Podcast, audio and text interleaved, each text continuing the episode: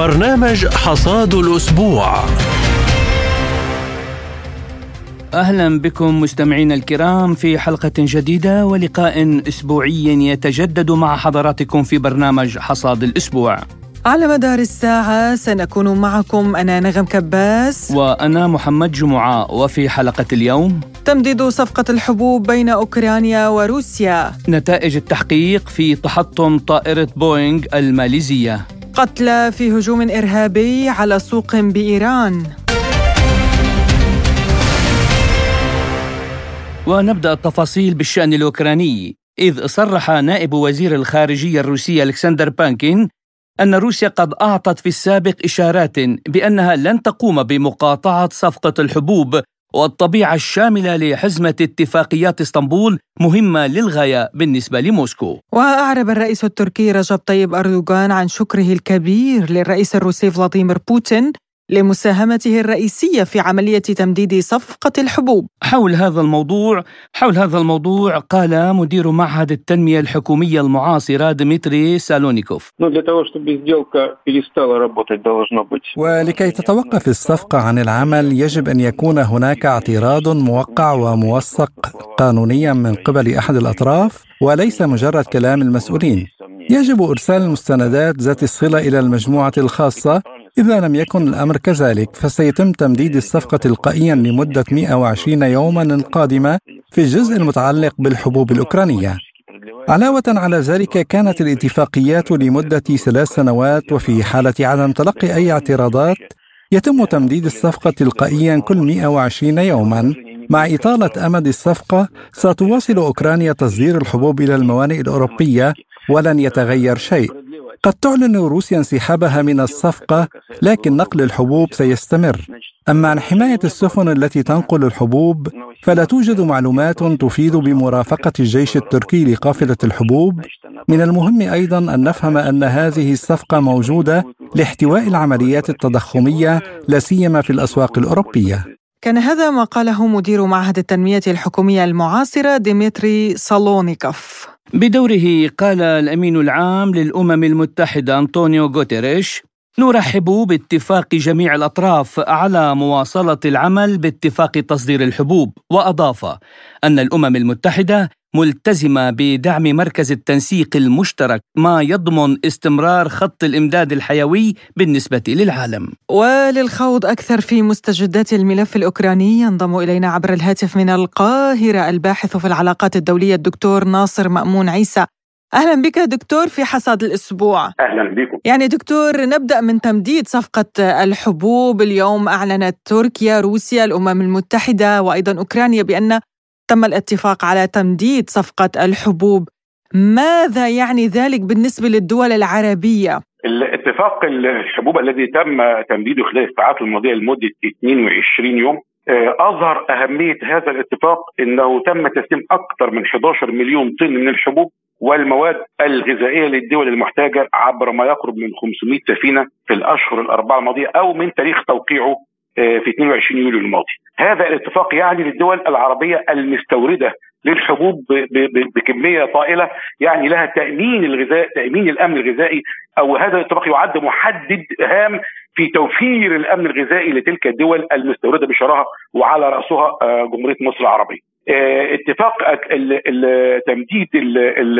خروج الحبوب من روسيا وأوكرانيا اتفاق يعني في ذاته أن هناك بارقة امل في الحفاظ على الدول التي يتأثر أو تأثر أمنها الغذائي بتلك الحرب التي نتمنى جميعا أن تنتهي بين لحظة وأخرى. دكتور ناصر عفوا يعني نحن سمعنا سابقا إنه الحبوب انتقلت إلى الموائد الأوروبية وكانت تباع في البورصات الأوروبية، الآن روسيا عادت من جديد إلى موقفها الإنساني، كيف ستضمن روسيا استمرارية يعني انتقال الحبوب إلى العالم الفقير إلى آخره يعني بدون أي تلاعب. يا صديقي تعالى نتفق أن اليوم بات الأمر غير أمس، اليوم العالم خاصة الاتحاد الأوروبي انقلب على أوكرانيا وانقلب على ما يحاول زيلينسكي جر العالم إلى حرب عالمية ثالثة. بادعائه كاذبا أن الصاروخ الذي سقط في بولندا هو صاروخ روسي، الادعاء الكاذب كشف عورة أوكرانيا التي جندت لحرب بالوكالة، نحن نعلم جميعا أن الحرب الروسية الغربية تدار على الأراضي الأوكرانية وليست حرب روسيا. ضد أوكرانيا. ها العالم اليوم بات متخذ موقف ضد أوكرانيا وما تدعيه. لذلك أتوقع أن السفن الخارجة بالحبوب من المواني الشرقية في العالم الشرقي في روسيا وأوكرانيا تحديدا آه، أراها لن تذهب إلا إلى إلى مستحقيها. روسيا قامت بواجبها الإنساني وفقط رغم ما يتم من تجيش العالم الغربي ضدها على تمديد الاتفاق رعاية للإنسانية أتوقع أن تكون الأمم المتحدة والاتحاد الأوروبي بدون رقابه على خروج هذه السفن إلى مستحقيها. يعني ضغط أوروبي دكتور ضغط أوروبي وأممي على نظام كييف لعدم استهداف هذه السفن، يعني تعلم أن روسيا علقت مؤخرا الاتفاقية بسبب استهداف أوكرانيا، يعني أوكرانيا خرقت الاتفاق. اليوم برأيك أصبح يوجد ضمانات دولية لحماية هذه الشحنات ومنع كييف من استهدافها؟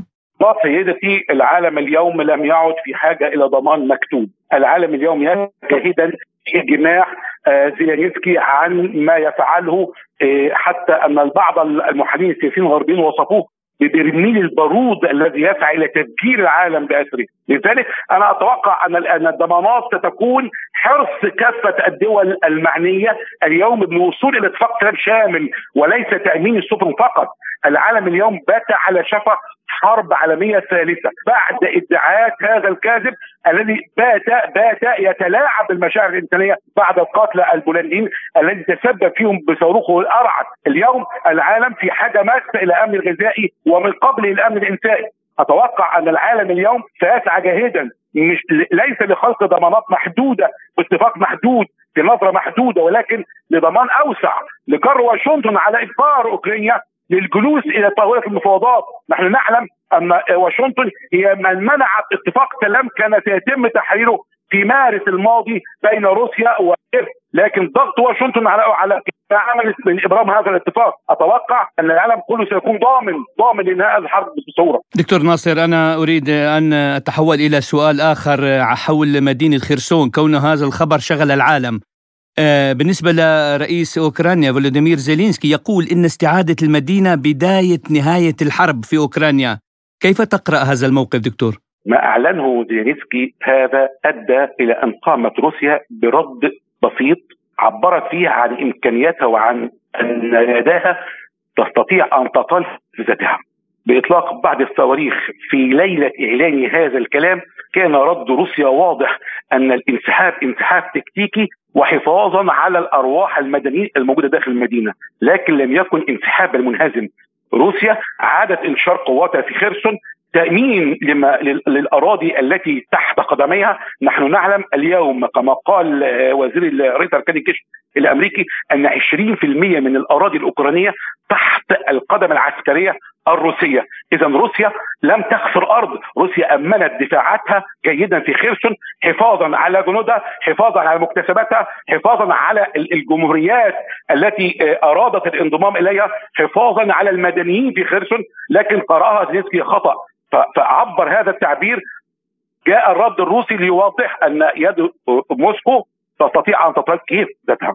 نعم دكتور يعني تعقيبا على كلامك اليوم يوجد استهداف للمدنيين في خرسون من قبل القوات الأوكرانية ومنعهم من عبور الضفة الأخرى لنهر الدنيبر. زيلينسكي بات كما وصفه بعض من قبل قلنا ان هو يشبه برميل البارود. زيلينسكي يبحث عن تعاطف. زيلينسكي كما كما قلنا من سابق أن هو يسعى إلى جر الاتحاد الأوروبي ليكون شريك فاعل في الحرب الروسية الغربية التي تدار على الأراضي الأوكرانية. يسعى إلى إلى جر أوروبا يكون شريك فعلي في هذا الاحترام. والناتو بشكل عام دكتور يعني أنت تعلم بأنه بالأمس كان هناك اجتماع للناتو لبحث موضوع بولندا وسقوط الصاروخ دعيني دعيني أؤكد على صحة كلامك إن إن حركة أو تصرف زيلينسكي الارعن في سواء بقتل المدنيين عمدا في خرسون أو باطلاقه الصاروخ على بولندا إنه نجح في إثبات نقطتين يجب ذكر. اولا عار حلف الناتو مدى فاعليه نظام الدفاع الصاروخي الأمريكي التي تغنت به أمريكا كثيرا وهو ما قام الناتو بنشره على حدود بولندا. كيف فاعل كيف كانت فاعلية هذا النظام أمام صاروخ من اللي هو من نوع الاس 300 ذو الجسم الكبير كيف لا ينتشف النظام الدفاعي للناتو؟ هذا أظهر مدى ضعف الدفاع الأنظمة الدفاعية للنيتو كان هناك طائرات إنذار مبكر آه، بدائرة نصف قدرها 600 كيلو. كيف لم تكتشف هذا الصاروخ وتدمره؟ أظهر هذا الارعد ضعف النظام الدفاعي للناتو. هذا اولا. كذلك انعكس هذا التصرف على البيان الختامي لمجموعة العشرين. البيان أظهر مدى اختلاف الدول التي اجتمعت حتى آه، آه، لصدها محاولات آه، واشنطن وحلفائها إلى عملية عزل لروسيا. البيان أظهر مدى عدم اجتماع الدول على هيمنة الغرب على قيادة العالم. لم يعد الغرب الآن تحت قيادة العالم وخاصة الهيمنة الأمريكية. الأمر بات واضحا. هذا التصرف الروسي برفضه تهديد امنه القومي بقدوم الناتو إلى حدوده أو منطقة تأثيره. اليوم كان له التاثير القوي على تغيير العلاقات الدوليه بصفة عامة. هذا التصرف أو هذا الموقف الروسي الواضح بات مؤثر في محددات العلاقات الدولية أو على علم العلاقات الدولية بصفة عامة. العالم اليوم غير العالم أمس بفضل الموقف البوتيني أو الروسي. نعم دكتور ناصر كما يقول الخبراء وكما تفضلت أنت يقولون أيضا إنه أي انسحاب للقوات الروسية هو ليس إلا انسحاب ماء ليعود تسونامي من جديد. الباحث في العلاقات الدولية الدكتور ناصر مأمون عيسى شكرا لك لحضورك الطيب. تحت أمرك شكرا جزيلا شكرا جزيلا.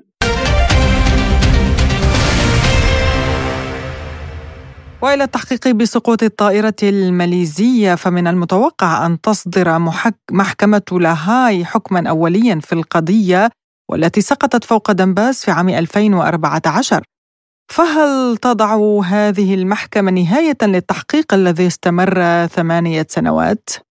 التفاصيل مع الزميلة فرح القادري بعد ثمان سنوات تعود إلى الذاكرة حادثة تحطم طائرة بوينغ الماليزية شرق أوكرانيا والتي راح ضحيتها في ذلك الوقت 283 راكبا و15 فردا من طاقم الطيران. كانوا في طريقهم من أمستردام إلى كوالالمبور وتتسارع اليوم الأحداث في الساحة الدولية بين أوكرانيا وروسيا والدول الغربية والأوروبية. ضحايا هذه الحادثة كانوا من عدة دول أجنبية. قدم وقتها رؤساء تلك الدول طلبا عاجلا للتحقيق الفوري في ملابسات هذه العملية والتي في وقتها اعتبرها الرئيس الأوكراني عملية إرهابية. لم يستبعد فيها الجانب الروسي أن يكون وراء الحادث ودون أي وجه حق أو صحة لهذا الادعاء أو الافتراض. اقترحت لجنة الطيران المشتركة بين الولايات المتحدة إنشاء لجنة للتحقيق في تحطم الطائرة تحت رعاية منظمة الطيران المدني الدولي وتسليم الصناديق السوداء لها. في نفس اليوم وصل أعضاء لجنة المراقبة الخاصة التابعة لمنظمة الأمن والتعاون في أوروبا إلى منطقة التحطم في أوكرانيا. وذلك نظرا لأن معظم القتلى كانوا من مواطني هولندا فقد منح هذا البلد الحق في التحقيق في ظروف التحطم بالتعاون مع الأمم المتحدة ومنظمة الطيران المدني الدولي ماليزيا أستراليا ألمانيا والولايات المتحدة الأمريكية والمملكة المتحدة. في الثاني والعشرين من يوليو 2014 سلم ممثلو إدارة مدينة دانيتسك الصناديق السوداء التي عثروا عليها لخبراء الطيران الماليزيين الذين بدورهم أعطوها لمتخصصين من هولندا والذين طلبوا من الخبراء البريطانيين فك رموز سجلات الصندوق الأسود. في الثامن من أغسطس من ذات العام وافقت أوكرانيا وهولندا وبلجيكا وأستراليا على عدم الكشف عن المعلومات المتعلقة بالتحقيق في الكارثة إلا بموافقة الدول الأربعة. نتيجة لذلك لم تتمكن روسيا من الوصول إلى سجلات الصندوق الأسود. وفي التاسع من سبتمبر 2014 أصدر مجلس السلامة الهولندي النتائج الأولية للتحقيق في الحادث مشيرا إلى أن الطائرة تحطمت في الجو على الأرجح نتيجة الضرر الهيكلي الناجم عن التأثير الخارجي للعديد من الأجسام عالية الطاقة. في الثالث عشر من أكتوبر 2015 أطلع خبراء من ألماز أنتي كونسيرن الشركة المصنعة لنظام الصاروخ الجوي بوك وسائل الإعلام على نتائج تجربة واسعة النطاق لمحاكاة تحطم الطائرة. تم إجراؤها كجزء من تحقيقاتهم الخاصة في تحطم هذه الطائرة. ووفقا لهم كان من الممكن إسقاط الطائرة بصاروخ تعديل قديم لنظام الصاروخ الجوي بوك. وتمت إزالة هذه الصواريخ من الخدمة القتالية في الاتحاد السوفيتي عام 1986 وكانت لا تزال قيد الاستخدام في القوات المسلحة لأوكرانيا وقت وقوع الكارثة. ومع ذلك وبعد سنتين أي في سبتمبر 2016 كشف التحقيق في الحادث عن نتائج أن الطائرة قد أسقطت بصاروخ سلمته روسيا إلى الميليشيات في شرق أوكرانيا حسب قولهم وإدعاءاتهم. فأثناء النظر في القضية تم تجاهل جميع الأدلة على الرواية التي تلتزم بها روسيا ولم يستخدم التحقيق معلومات حول نتائج تجربة ميدانية سابقة والتي أظهرت مسار الصاروخ. ويشار إلى أنه منذ البداية لم يتم قبول روسيا في أي مرحلة من مراحل التحقيق. ولم تؤخذ في عين الاعتبار بيانات الصور من الأقمار الصناعية والرادارات الروسية التي قدمتها بدورها في التحقيق. بل ظل طلب الجانب الروسي لدراسة المفاوضات مع طياري بوينغ التابعين للجانب الأوكراني دون إجابة. مما قد يفسر تغيير المسار الأولي من قبل الخطوط الملاحية المنتظمة والدخول إلى منطقة القتال وبالتالي فإن لدى روسيا كل الأسباب للشك في أن فريق التحقيق المشترك قد حدد الجاني حتى قبل بدء التحقيق. ووردنا في خبر عاجل أن محكمة لاهاي أعلنت أن رحلة الطائرة الماليزية MH17 سقطت بواسطة صاروخ من طراز بوك تم إطلاقه من ناحية منطقة بيرفا مايسك الخاضعة في ذلك الوقت لقوات جمهورية دانيتسك الشعبية. وقال القاضي هيندريكسن هايس في النطق بالحكم إن طائرة الرحلة MH17 سقطت بصاروخ من منظومة الدفاع الجوي بوك تم إطلاقه من ناحية أراضي في حي بيرفمايسك وفي إيران توفي اثنان من جرح الهجوم الذي شنه مسلحون مجهولون في السوق المركزي في مدينة إيذا في خوزستان غربي إيران ليرتفع عدد القتلى إلى سبعة. قال مدير العلاقات العامة في جامعة جندي شابور للعلوم الطبية في مدينة أهواز علي رضا النجفي بأن اثنين من الجرحى توفيا ليبلغ عدد الضحايا السبعة بمن فيهم طفلان. من جانبه أوعز الرئيس الإيراني إبراهيم رئيسي إلى الأجهزة الأمنية بالعمل على كشف هوية الضالعين في حادث إيذا الإرهابي والقبض عليهم وتسليمهم إلى القضاء لإنزال العقاب العادل بحقهم مقدما التعازي إلى عوائل قتل هذا الحادث. للحديث عن هذا الموضوع ينضم إلينا عبر الهاتف من طهران الخبير بالشأن الإيراني إبراهيم شير. أهلا بك أستاذ إبراهيم دعني أولا أبدأ من هذا الهجوم الإرهابي هل هو برأيكم له علاقة باستهداف ناقلة النفط الإسرائيلية والتي تتهم تل أبيب طهران بالوقوف خلفه؟ في البداية تحية لكم وللمستمعين الكرام. القصف الذي طال ناقلة النفط في بحر عمان لم يكن خلفه إيران. بالعكس إيران أدانت. بعض الأوساط الإيرانية أدانت الهجوم. هذا رقم واحد. رقم اثنين هناك من أراد توريط إيران. هناك من أراد أن يبقى أن تبقى عدسة المجهر الموضوع على إيران في هذا الهجوم. أي أن هناك طرف آخر مستفيد يريد أن يبقي إيران تحت إطار الضغط خصوصا وأن الآن المجتمع الدولي يتحدث عن الملف النووي الإيراني والملف الصاروخي وملف حقوق الإنسان واراد أن يورط إيران. وبالتالي لا يمكن الجزم أن إيران خلف هذا الهجوم. لأن إيران دائما هي حليف مهم وحليف موثوق في موضوع أمن ناقلات النفط وأمن المياه الإقليمية والمياه الدولية. وبالتالي ليست إيران. ولكن بالنسبة للهجوم في خوزستان هناك من يريد تأزيم الوضع في إيران. هناك من يريد أن أو من يحاول إعادة السيناريو السوري. إلى الآن نحن لم ننسى ما حدث في سوريا في بداية بداية الأحداث في سوريا. كانت تخرج مظاهرات اليوم وفي اليوم التالي يكون هناك عمل إرهابي في الخزات في حمص في حلب ساحة سعد الله الجابي. هذه المناطق جميعا. واليوم في إيران هناك من يحاول أن يكرر نفس السيناريو. يحاول أن يؤزم الوضع في البلاد يحاول أن يوتر الوضع في البلاد يحاول أن يوحي بأن البلاد تعيش أزمة مضطربة اضطرابات ليس هناك استقرار. بهدف ضرب الاستقرار في البلاد وضرب الوضع الاقتصادي أيضا. نعم أستاذ إبراهيم يعني هذا الهجوم سبقه منذ عدة أسابيع هجوم تبناه تنظيم داعش الإرهابي. هل هذا يعني أن هناك خرق أمني في الأجهزة الأمنية الإيرانية؟ لا يمكن تسمية هذا الأمر بالخرق الأمني أي أنه منذ نحو الأسبوع هناك عنصر أمن قتل في أوروبا آه، في ستوكهولم. لا يمكن تسمية هذا الأمور آه، خرق أمني لأن هذه الأمور تحدث خصوصا في دولة مثل إيران مساحتها كبيرة لديها حدود مع أكثر من دولة لديها آه، أزمات أو أعداء على محيطها يعني في جميع حدود إيران. هناك من يريد اختراق الداخل الإيراني وبالتالي يمكن أن يسميه بخرق أمني ولكن هو حدث أمني، نعم هو حدث أمني حصل، هناك من يريد أن يزعزع الوضع في إيران، ولكن ليس بالخرق الامني، الخرق الأمني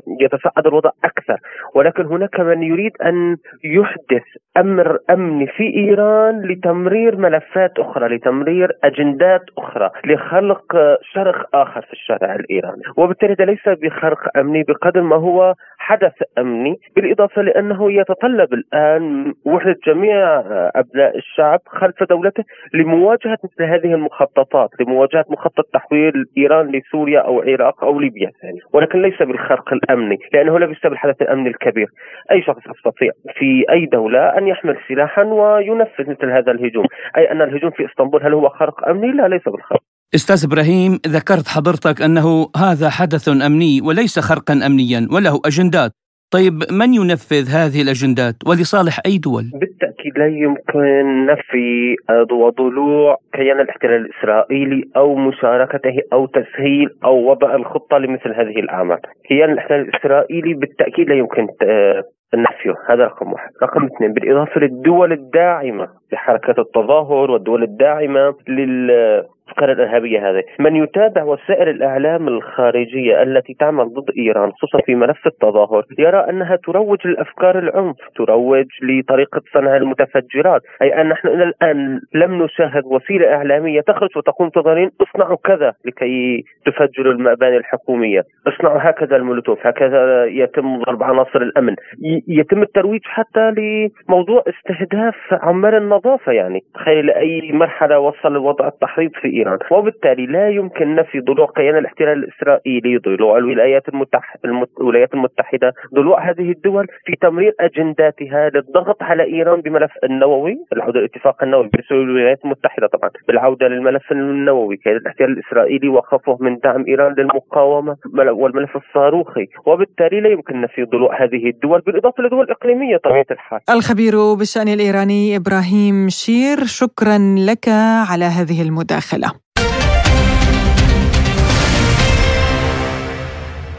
أحيل 49 شخصا للقضاء التركي من ضمن 51 على رأسهم منفذة تفجير إرهابي ضرب شارع تقسيم في مدينة اسطنبول مخلفا قتلى وجرحى. وأعلنت المديرية العامة للأمن في اسطنبول أن منفذة الهجوم تحمل جنسية سورية وهي على الصلة بحزب العمال الكردستاني ووحدات حماية الشعب الكردية. وأطلقت تركيا عملية أمنية جديدة تستهدف مسلحي حزب العالم الكردستاني شرقي البلاد بعد أقل من 24 ساعة من تفجير منسوب للحركة المصنفة إرهابية في أنقرة. أسفر عن مقتل ستة أشخاص وإصابة العشرات في إسطنبول. تهدف العملية التي تنفذها قوات قيادة الدرك في تونج إيلي لتحييد عناصر تنظيم بيكيكي حزب العمال الكردستاني الإرهابي في المنطقة بحسب بيان للداخلية التركية. وأعلن الرئيس التركي رجب طيب أردوغان ردا على سؤال حول عملية حدودية محتملة للقوات المسلحة التركية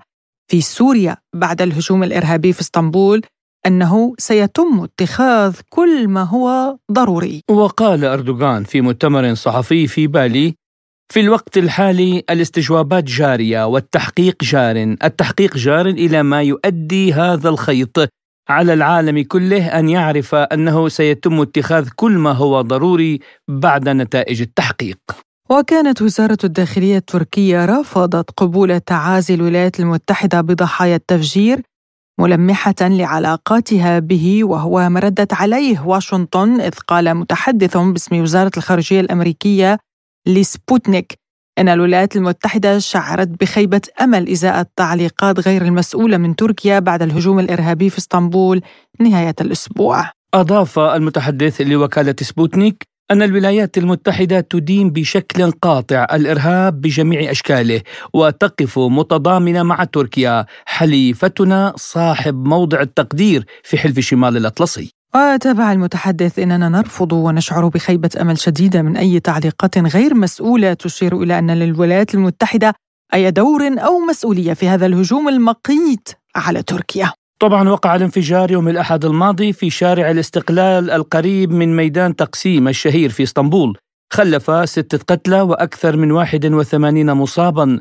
قالت السلطات إن الانفجار نجم عن وضع قنبلة في الموقع من قبل سيدة تنتمي إلى حزب العمال الكردستاني المصنف كمنظمة إرهابية من قبل أنقرة ودول أخرى. حول هذا الموضوع قال المحلل السياسي التركي مصطفى أوزجان لسبوتنيك طبعا هناك معارك طاحنه بين حزب العمال الكردستاني في شمال سوريا أو في شمال العراق ربما انتقاما من السلطات التركية هم سجلوا أو وضعوا تفجيرات في منطقة استقلال طبعا هذه المنطقة منطقة مبتزه بالمتسوقين خاصة يوم الأحد يقتز الناس أكثر فأكثر للتسوق في هذا المكان. لذلك اختاروا مكانا يحدث دويا سياسيا وغير سياسيا. ربما لديهم اجنده أيضا لو لم يعني لو لم يتوصل سلطات تركيا للجنات في هذا المجال ربما كان كانت القضية قضية إثارة. النزاع السياسي بين الطرفين المعارضة والحكم والحكم لأننا مقبلون على على اجنده الانتخابات استحقاق انتخابي رئاسي بعد بعد الشهور. اذا ربما هم استهدفوا طبعا الاستقرار السياسي والاستقرار الاقتصادي.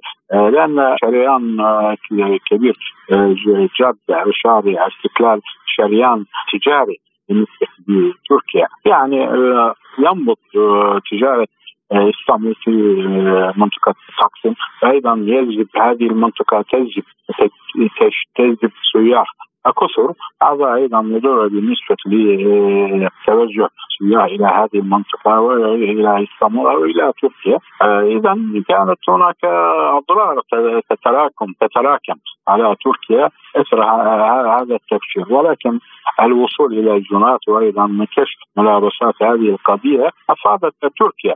أفادت تجارة تركيا أفادت أمن تركيا. اذا نعم يعني كشف ملابسات القضية أفادت تركيا بشكل ما. لماذا حزب العمال الكردستاني يعني قصدت تركيا أو قصدت أمن أمن تركيا؟ كما ذكرت أن هناك مناوشات على الأقل بين الطرفين ما زالت تستمر. خارج تركيا وهم لاثبات الذات فجروا بعض التفجيرات في منطقة تقسم إعلانا اعلانا أنهم موجودين حتى في داخل تركيا في قاع اسطنبول والله طبعا لا أعتقد أن لديهم اطلاع أو ضلوع مباشر في هذه القضية. ولكن الذي الذي أتت في هذه التفجيرات إلى هذه المنطقة ووضعت فيها إذا كانت تلقت تعليمات من حزب الكردستاني من كوباني أو منبج وافرن وما إلى ذلك أشار إلى هذه النقطة وزير وزير الداخلية داخلية تركيا سليمان سويلو إذا كانت هذه الأخبار هذه المعلومات صحيحة على أن حزب الكردستاني يعتبر في حماية الولايات المتحدة الأمريكية في مناطق في بعض المناطق في سوريا. إذا كانت يعني حقيقة هناك تعليمات من حزب الامه الكردستاني اذا هناك مسؤوليه سياسيه على الاقل للولايات المتحده الامريكيه لحمايه عن أوتار حزب الامه الكردستاني في شمال سوريا. والله طبعا لا يستطيع أحد أن يتكهن يعني مستقبل هذه التفجيرات في, تركيا ولكن ممكن أن يتكرر يتكرر كما حدث في فيما بين 2014 و 16 لأن لأننا مقبلون على الانتخابات كما ذكرنا ربما لحزب الأمة الكردستاني أيضا رسالة يعني مرسلة إلى السياسيين إلى السياسيين خاصة حزب الشعوب الشعوب الديمقراطي لأن هناك تعاطي بين حزب العدالة والتنمية وبين حزب الشعوب الديمقراطي ربما حزب العمال الكردستاني الكردستاني يكره أو تكره هذا التقارب أو آه هذه التجاذبات بين الجانبين. بدوره اعتبر الخبير بالشؤون العسكرية الدكتور فراس شبول أنه لا يمكن تحديد الجهة المسؤولة عن الهجوم بهذه السرعة نعم أقول لك في هذا الجانب يعني يجب الإحاطة بموضوع التفجير قبل الدخول في نتائجه المحتملة من قبل النظام التركي. عند قيام أي تفجير إرهابي في أي منطقة في العالم لابد من جمع الأدلة والعمل الاستخباراتي في هذا العمل الإرهابي ومن يقوم حوله. وإذا تم القبض كما جرى في تركيا على أحد ضالعين في هذه التفجيرات آه، يتم التحقيق واستنتاج المعطيات التي تعطي مؤشرات إلى المنخرطين في هذا التفجير. هذا نستنتج من هذا السيناريو بأن تركيا اولا أقول لك بكل بساطة النظام التركي هو منساق باتجاه السياسة الأمريكية بكل ما تعني الكلمة وهو المنفذ للسياسة الأمريكية في منطقة الشرق الأوسط في الوقت الحالي، لذلك الاتهامات التركية المنصبه الآن باتجاه آه، ضلوع الولايات المتحدة يعطينا مؤشرات كبيرة جدا وخطيرة باتجاه العامل السوري بخصوص اللاجئين المتواجدين وبخصوص المنطقة الكردية التي تشتكي منها تركيا بشكل دائم. نحن نقول بأن التفجيرات الإرهابية هي منعكس يدل على ظلم هذا النظام التركي في تلك المنطقة. قد يعطينا مؤشرات مختلفة ولكن الحقائق التي يمكن أن يدل عليها هذا التفجير الإرهابي هي حتى هذه اللحظة لحظة خفية والاتهامات سابقة لأوانها. يخاف من هذه الاتهامات بأن يكون هناك مخطط مدروس من قبل النظام التركي والإدارة الأمريكية بما يخص اللاجئين السوريين في تلك المنطقة وبما يخص الجانب الكردي أيضا في تلك المنطقة، قد يعطي مؤشرات هذا الاتهام السابق فعلا لأوانه لأن التحقيقات في تفجيرات إرهابية تحتاج إلى زمن طويل وإلى عمل استخباراتي كبير لتبيان حقائقه، لذلك هذا الاتهام المباشر باتجاه الولايات المتحدة أنا أعتقد وأجزم بأنه متفق عليه بين السياستين التركية والأمريكية. قد يكون باتجاه التخلص من اللاجئين الذين بات يعتبرهم النظام التركي هم عبء على السياسة التركية في داخل التركي. ويريد أردوغان التخلص من هذا العبء بإعادته إلى الدولة السورية وهذا ما تطلبه الدولة السورية بشكل مستمر. وقد يكون هناك جانب هو تبرير لضرب الأكراد المتواجدين الذين هم خصوم للنظام التركي. يعني الحالتين قائمتين وهاتين الحالتين القائمتين حكما هما بالاتفاق مع الإدارة الأمريكية لأن أردوغان لا يمكن أن يقوم بأي عمل عسكري إلا بالاتفاق مع الإدارة الأمريكية، نقول إذا قام بعمل عسكري ردا على العمل الإرهابي، نحن نفسر ذلك بأن النظام التركي هو من دبر هذه العملية التي تمت داخل الأراضي التركية ليلقى الحجة الدامغة بضرب هؤلاء الأكراد، وعند ضرب هؤلاء الأكراد أقول لك واكرر بأن هذه العملية العسكرية يعني يعني رغم أن الولايات المتحدة هي من تقول بأنها تدعم الأكراد في تلك المنطقة ولا تريد لأردوغان أن يقوم بعمل عسكري ضدهم لكن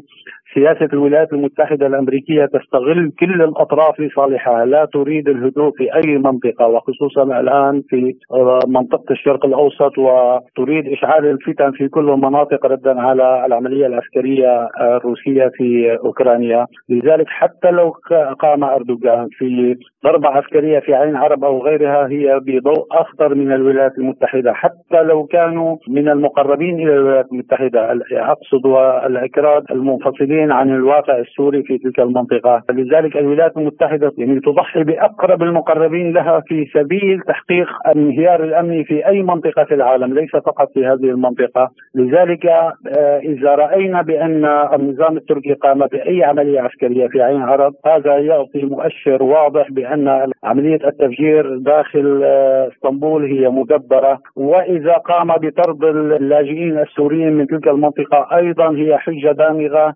يورط النظام التركي في هذه العملية. يعني إذا اعتبرنا أن المقبوض عليها هذه الفتاة أن هي صاحبة العقل المدبر لهذه العملية فهي عملية منفصلة عملية لا علاقة. يعني إذا قام أحد من الإرهابيين بعمل إرهابي في أي منطقة في العالم فهذا لا يعني بأن مجتمع هذا الفاعل هو متورط في هذه المنطقة. إذا لا يعطي مبرر للقيام بعملية عسكرية داخل الأراضي السورية التي يحتلها النظام التركي بدعم من الولايات المتحدة الأمريكية.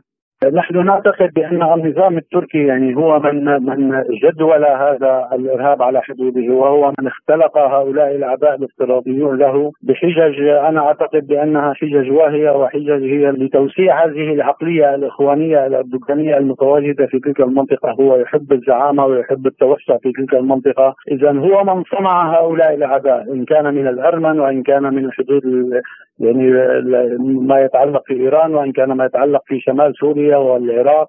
هو من صنع هؤلاء الأعداء الافتراضيون الذين كانوا قائمين بسلام قبل بداية الحرب في سوريا، لذلك النظام الأردوغاني أعتقد بأنه عندما يريد أن ينفذ سياسة معينة إن كانت أمنية أو عسكرية أو أو اجتماعية يدبر لهذه الموضوع. وكل هذا التدبير ليس من هذه العقلية على الإطلاق هي وبأوامر من الإدارة الأمريكية، يعني من يقول بأن النظام التركي المتعلق بأردوغان مباشرة هو يجرؤ أن يستعدي الولايات المتحدة ويجرؤ أن يتهم الولايات المتحدة في هذه العملية. هذا بعيد عن العقل وبعيد عن المنطق لسبب وحيد بأن هذا النظام هو تابع للإدارة الأمريكية وهو منفذ ما تأمره به الإدارة الأمريكية في كل المناطق ليس فقط في الشمال السوري. لذلك أنا أعتقد بأن يعني إذا أي عملية آه، ذكرت سابقا إن أي عملية عسكرية أو أمنية أو طرد لهؤلاء اللاجئين هذا ما يؤكد بأن هذه العملية التي تمت داخل إسطنبول هي عملية مدبرة وملفقه وإلا ما هي الدوافع التي تدفع لنفترض جدلا بأن كما ذكرت بأن من قام بهذا العمل هو شخص آه، من أي جنسية في العالم، هل يعاقب الشعب الكامل أو شعب تلك الدولة بكامله عن هذا التفجير على الإطلاق هذا غير منطقي لذلك إذا قام النظام التركي ويعتقد أنه سيقوم بأي شيء يسوء للحدود ويوتر الحدود ويخدم الإدارة الأمريكية في تلك المنطقة آه نعتقد بأن هذا الأمر شبه مؤكد بأنه مدبر وهو بالاتفاق مع الإدارة الأمريكية. استمعنا إلى ما قاله الخبير بالشؤون العسكرية الدكتور فراس شبول حول إمكانية دخول تركيا إلى الأراضي السورية بحجة عملية في عين العرب ضد الإرهابيين الكرد.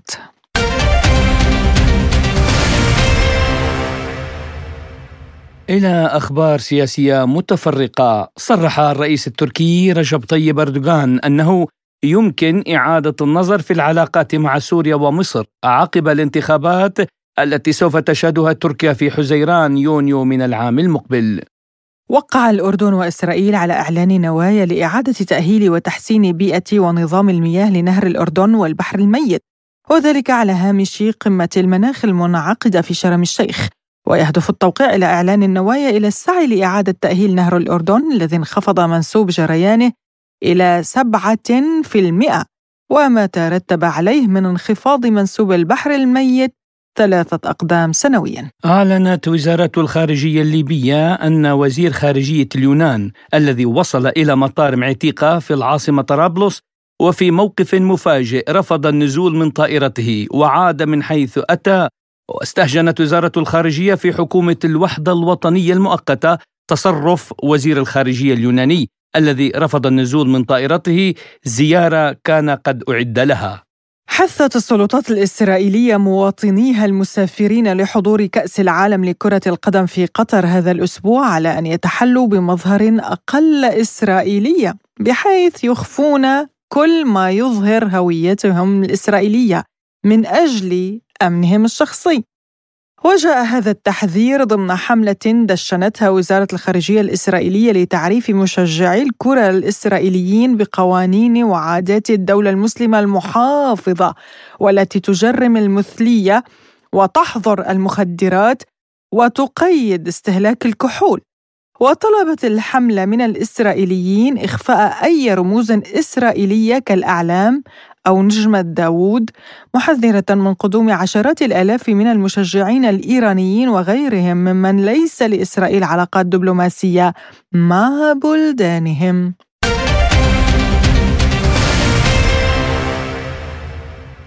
وفي الاقتصاد تونس تحصل على قرض من صندوق النقد الدولي.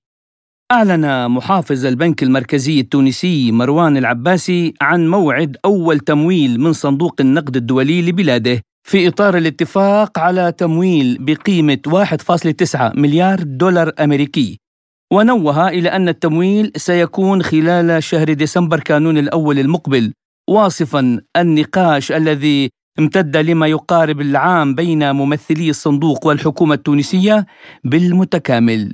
بدورها أعلنت وزارة الاقتصاد والتخطيط التونسية أن الاتحاد الأوروبي سيمنح تونس 100 مليون يورو أي ما يعادل 330 مليون دينار تونسي لدعم ميزانية الدولة. حول هذا الموضوع قالت الخبيرة الاقتصادية التونسية الدكتورة جنات عبد الله لحصاد الأسبوع. نعلم جميعا أن علاقة صندوق النقد الدولي بتونس تعود إلى بداية أو يعني تعود إلى الأيام الأولى من الثورة وتحديدا في شهر ماي 2011 في قمة دوفيل بباريس التي ترأستها باريس. وفي إعلان آه، دوفيل تم تمت دعوة صندوق النقد الدولي للوقوف إلى جانب الانتقال الديمقراطي في تونس. وكان أول تدخل أو أول علاقة بعد الثورة لصندوق النقد الدولي بتونس في سنة 2013 حيث منح الصندوق أول أول, أول قرض لتونس بقيمة 1.7 مليار دولار. ثم جاء القرض الثاني في سنة 2016 بقيمة 2.8 مليار دولار.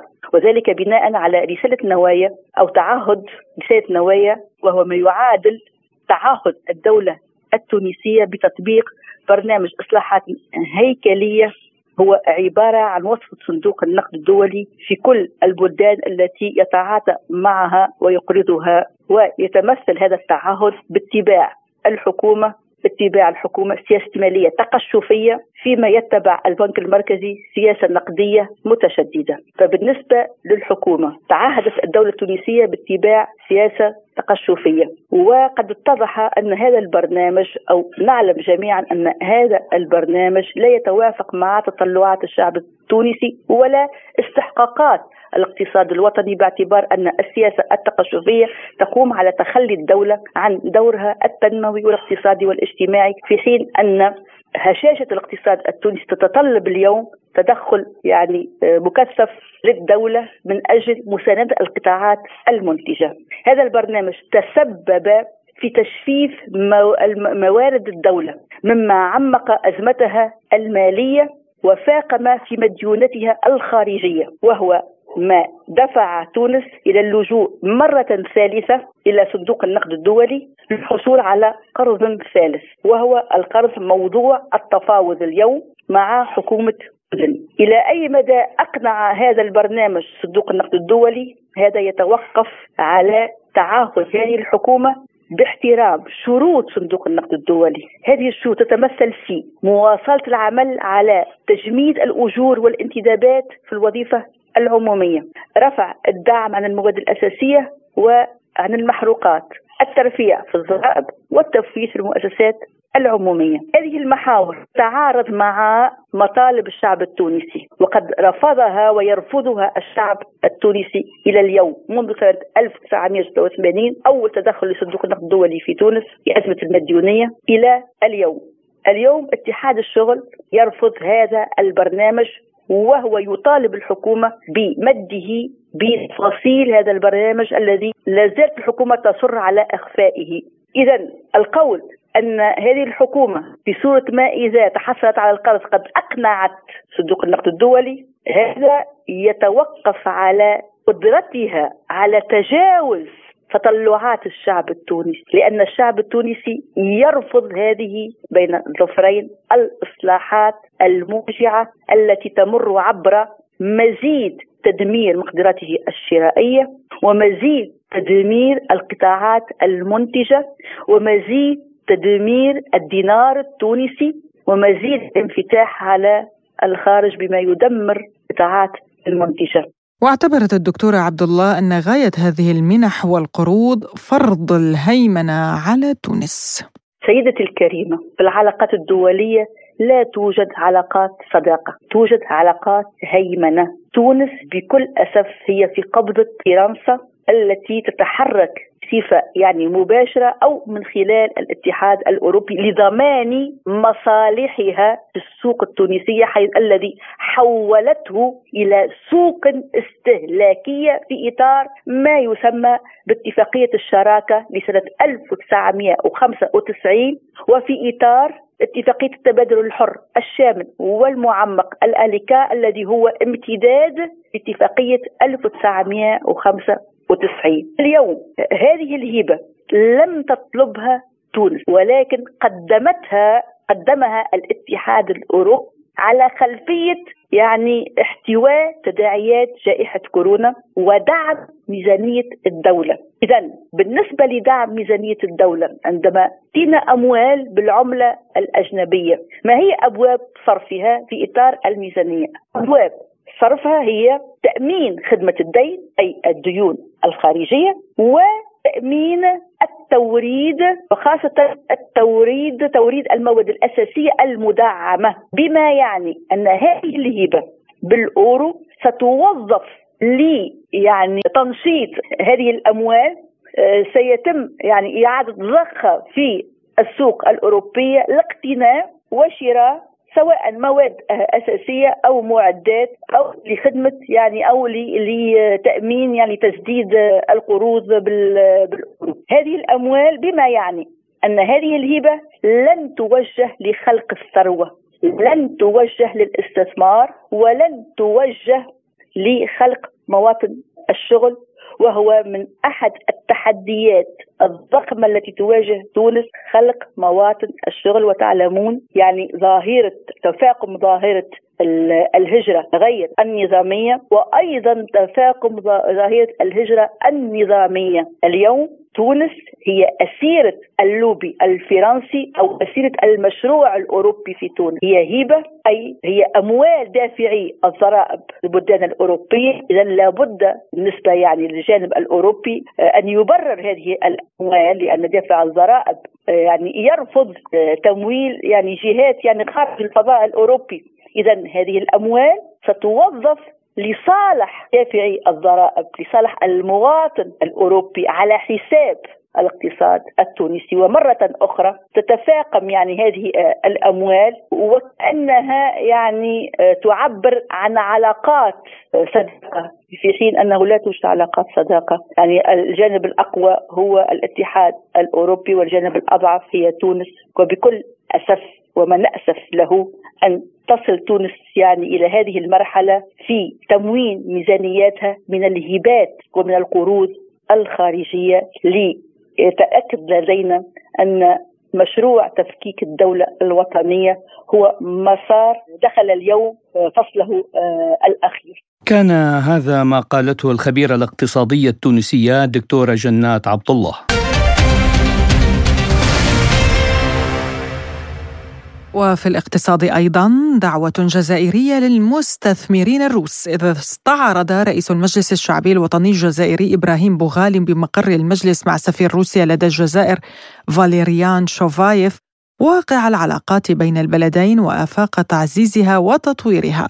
ودعا رجال الأعمال الروس إلى تكثيف استثماراتهم في الجزائر. حول هذا الموضوع تحدث لوكالة سبوتنيك المحلل الاقتصادي حمزة بوغادي يقول أكيد يعني بالحديث عن العلاقات آه، ما بين آه، الجزائر الجمهورية الجزائرية وروسيا تقريبا تقريبا نتكلم عن عن عن علاقات تاريخية ممتدة منذ منذ يعني منذ الثورة الثورة التحريرية يعني وما بعد الاستقلال وما بعد مرحلة الاستقلال. تقريبا كان في العلاقات يعني تقريبا هي نموذجية تقريبا في العلاقات الدولية. العلاقة ما بين الجزائر وروسيا يعني العلاقات يعني توافق في الرؤى السياسية توافق في المبادئ توافق في المواقف واستمرارية واستقرار في جودة العلاقات يعني ما بين البلدين. لكن يعني آه، هذا في الجانب السياسي أو الجانب الدبلوماسي والتاريخي وروابط الصداقة والتعاون يعني العسكري وال يعني والاستراتيجي. لكن الحلقة المغيبة يعني تقريبا في هذه السنوات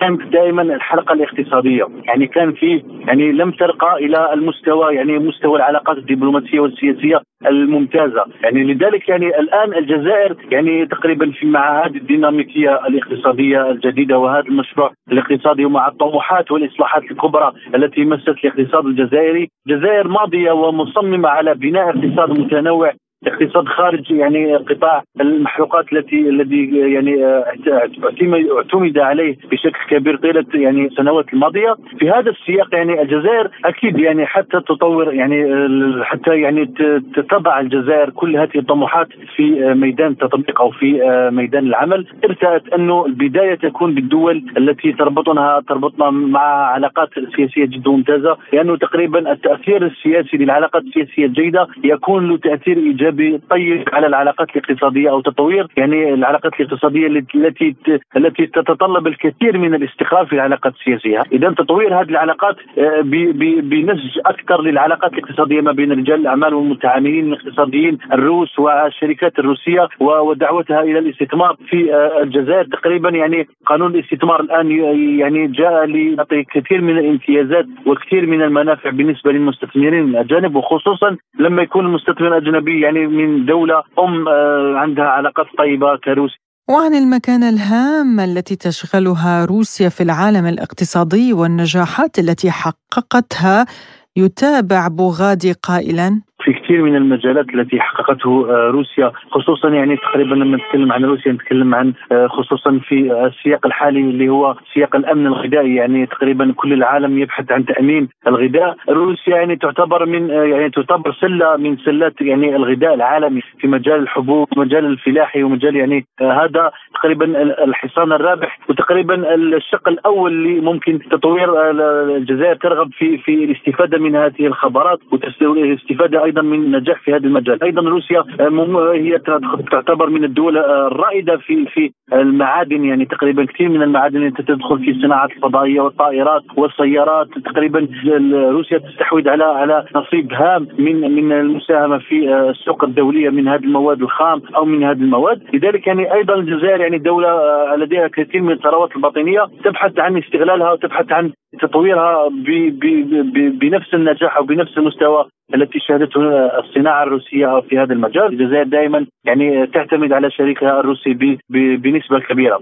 وعن دعوة رئيس المجلس الشعبي الوطني إبراهيم بوغالي لرجال أعمال روس للاستثمار في الجزائر تحدث لوكالة سبوتنيك البرلماني الجزائري البروفيسور عبد القادر بريش نعم فيما يخص يعني دعيني أذكر بأن علاقة الجزائر بروسيا هي علاقة شراكة استراتيجية آه، يعني متعددة يعني الجوانب وفي مجالات حيوية واستراتيجية وبالتالي الجزائر وروسيا يعني يعتبران يعني شريكين حليفين وبين بين الجزائر وروسيا مجالات تعاون في مجالات حيوية آه، خاصة في المجال العسكري كما هو معروف بتزويد العتاد والتدريب وغيرها من الأمور.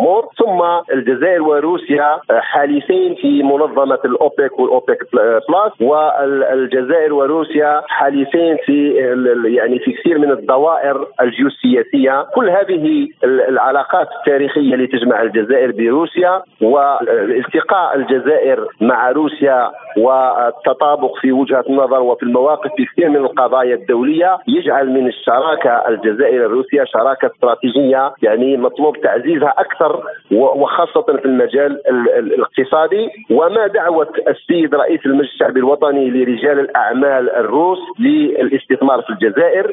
إلا دليل على تقوية هذه العلاقات خاصة في المجال الاقتصادي وأن السيد رئيس المجلس الشعبي الوطني يمارس ما نسميه الدبلوماسية الاقتصادية البرلمانية فكل هذا يؤدي يعني نترقب ونتطلع أن الاستثمارات الروسية ستجد مكانا وتجد يعني يعني ظروف أفضل للاستثمار في الجزائر بالنظر إلى التحفيزات والمزايا التي أقرها قانون الاستثمار في الجزائر. كان هذا ما قاله البرلمان الجزائري لبروفيسور عبد القادر بريش لسبوتنيك.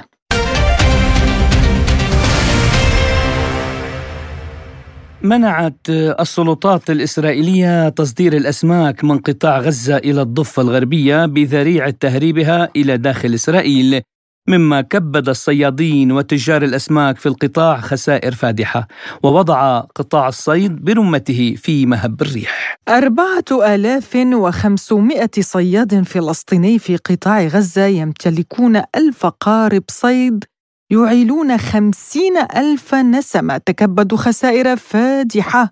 ومنهم من توقف عن العمل جراء القرار الإسرائيلي بمنع تصدير الأسماك من القطاع. وفي هذا الصدد يقول نزار عياش نقيب الصيادين في قطاع غزة لسبوتنيك.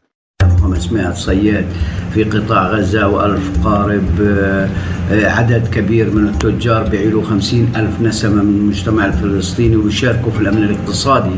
هذه الشريحة عريضة آه، وهي من ثاني المهن آه، بعد مهنة الزراعة على الساحة الفلسطينية. في السابق قبل الحرب الأخيرة والتصعيد الأخير على قطاع غزة. كان هناك 100 طن يتم تصديرها من الأسماك إلى الضفة الغربية وعند وجود اللي هو المناوشات على على على قطاع غزة من قبل الإسرائيليين. تم توقيفه ل 40 يوم ثم تم السماح ل 20 طن شهريا بدل ال 100 طن وتوقف التجار وامتنعوا عن تصدير الأسماك. فزاد الكمية إلى 40 طن كتجربة. آه وآخر شيء الفيلم الأخير اللي هو تصدير من الضفة الغربية لإسرائيل تم توقيفه إلى شهر اخر الاحتلال دائما يعمل على فصل الضفة الغربية عن قطاع غزة في كل المستويات سواء الصادرات الأسماك أو الزراعة أو كل المستلزمات حتى على مستوى الأطباء على مستوى المجتمع المحلي. يريد فصلها وإبقائها بعيدة عن بعضها وهذا طبعا من ضمنها اللي هو الانقسام آه، مبسوط بشكل كبير عليه الاحتلال. فيتضرر الاحتلال بأنه هناك آه، تهريب من الأسماك اللي يتم تصديرها من قطاع غزة. إلى الضفة الغربية آه، تصدر جزء منها لإسرائيل ولكن هذه الذرائع واهية بعتبرها ذرائع سياسية لتدمير هذه المهنة وزيادة فقرها. السلطات الإسرائيلية بررت قرار منع تصدير الأسماك في القطاع بأنه يكشف محاولات تهريب أسماك غزة إلى إسرائيل. فيما تعتبر الأخيرة هذه الأسماك مضرة كونها تتم بدون إشراف زراعي وصحي وبدون أي رقابة. ولكن الفلسطينيين يشككون في الرواية الإسرائيلية وخاصة أن المنع قد جاء على عدة مراحل وليس وليد القرار الأخير. الأمر الذي انعكس ليس فقط على الصيادين وإنما على تجار الأسماك الذين انخفضت حجم تجارتهم بعدما قل الإقبال عليها في حسبة السمك المركزية في غزة. صيادون فلسطينيون من القطاع اشتكوا لسبوتنيك عن أحوالهم قائلين. إحنا تضررنا والصيادين تضرروا جزء كبير كبير كبير من الصيادين. ليش الصياد بيصرح هذا الصرحة تاعته من 6500 شيكل ل 7000 شيكل. لما بصدر لاسرائيل بجيب فوق ال 7000 شيكل وفوق ال 8000 شيكل وال 10000 شيكل. لما بتسكر التصدير البضاعة بتصير أقل تتكدس البضاعة في السوق عندنا في غزة هاي نعرفش نصدرها. والمواطن هان بيقدرش ياكل السمك تبع غزة. الصياد بينزل أصلا يصيد عشان يطلع بسعر غالي ليش؟ بيطلعوا اسرائيل طبعا وعلى الضفة. فمن هذا المنطلق لما منعوهم طبعا حيبطل يسرح أصلا مش حينزل يصيد لأنه حيجيب مش حيقدر يبيع بسعر منيح اللي يخليه يستمر تاني. الدخل اللي إحنا فيه طبعا يعني متدني بصراحة يعني متدني جدا. يعني زي ما أنت شايف السوق فاضي فيش ولا أي زبون اليوم يجي. لحتى الآن أنا ما استفتحتش تقريبا الساعة 10 نذكر هنا مستمعينا إلى أنه منذ عام 2022 اعتقلت السلطات الإسرائيلية حوالي 49 صيادا فلسطينيا. جرى الإفراج عن 41 منهم في حين بقي ثمانية قيد الاحتجاز وسجل إصابة 23 صيادا بينهم صيادان اثنان بإعاقات دائمة إلى جانب مصادرة 20 مركب صيد. عدا عن تدمير 17 مركبا بحسب بيانات اتحاد لجان الصيادين الفلسطينيين في قطاع غزة. من مأساة الصيادين بقطاع غزة نختم حلقة هذا الأسبوع من برنامج حصاد الأسبوع. كنت معكم أنا محمد جمعة. وأنا نغم كباس وللمزيد من متابعتنا زوروا موقعنا الإلكتروني سبوتنيك dot AE وأيضا قناتنا على تيليجرام. نلقاكم في حلقات جديدة. إلى اللقاء. إلى اللقاء.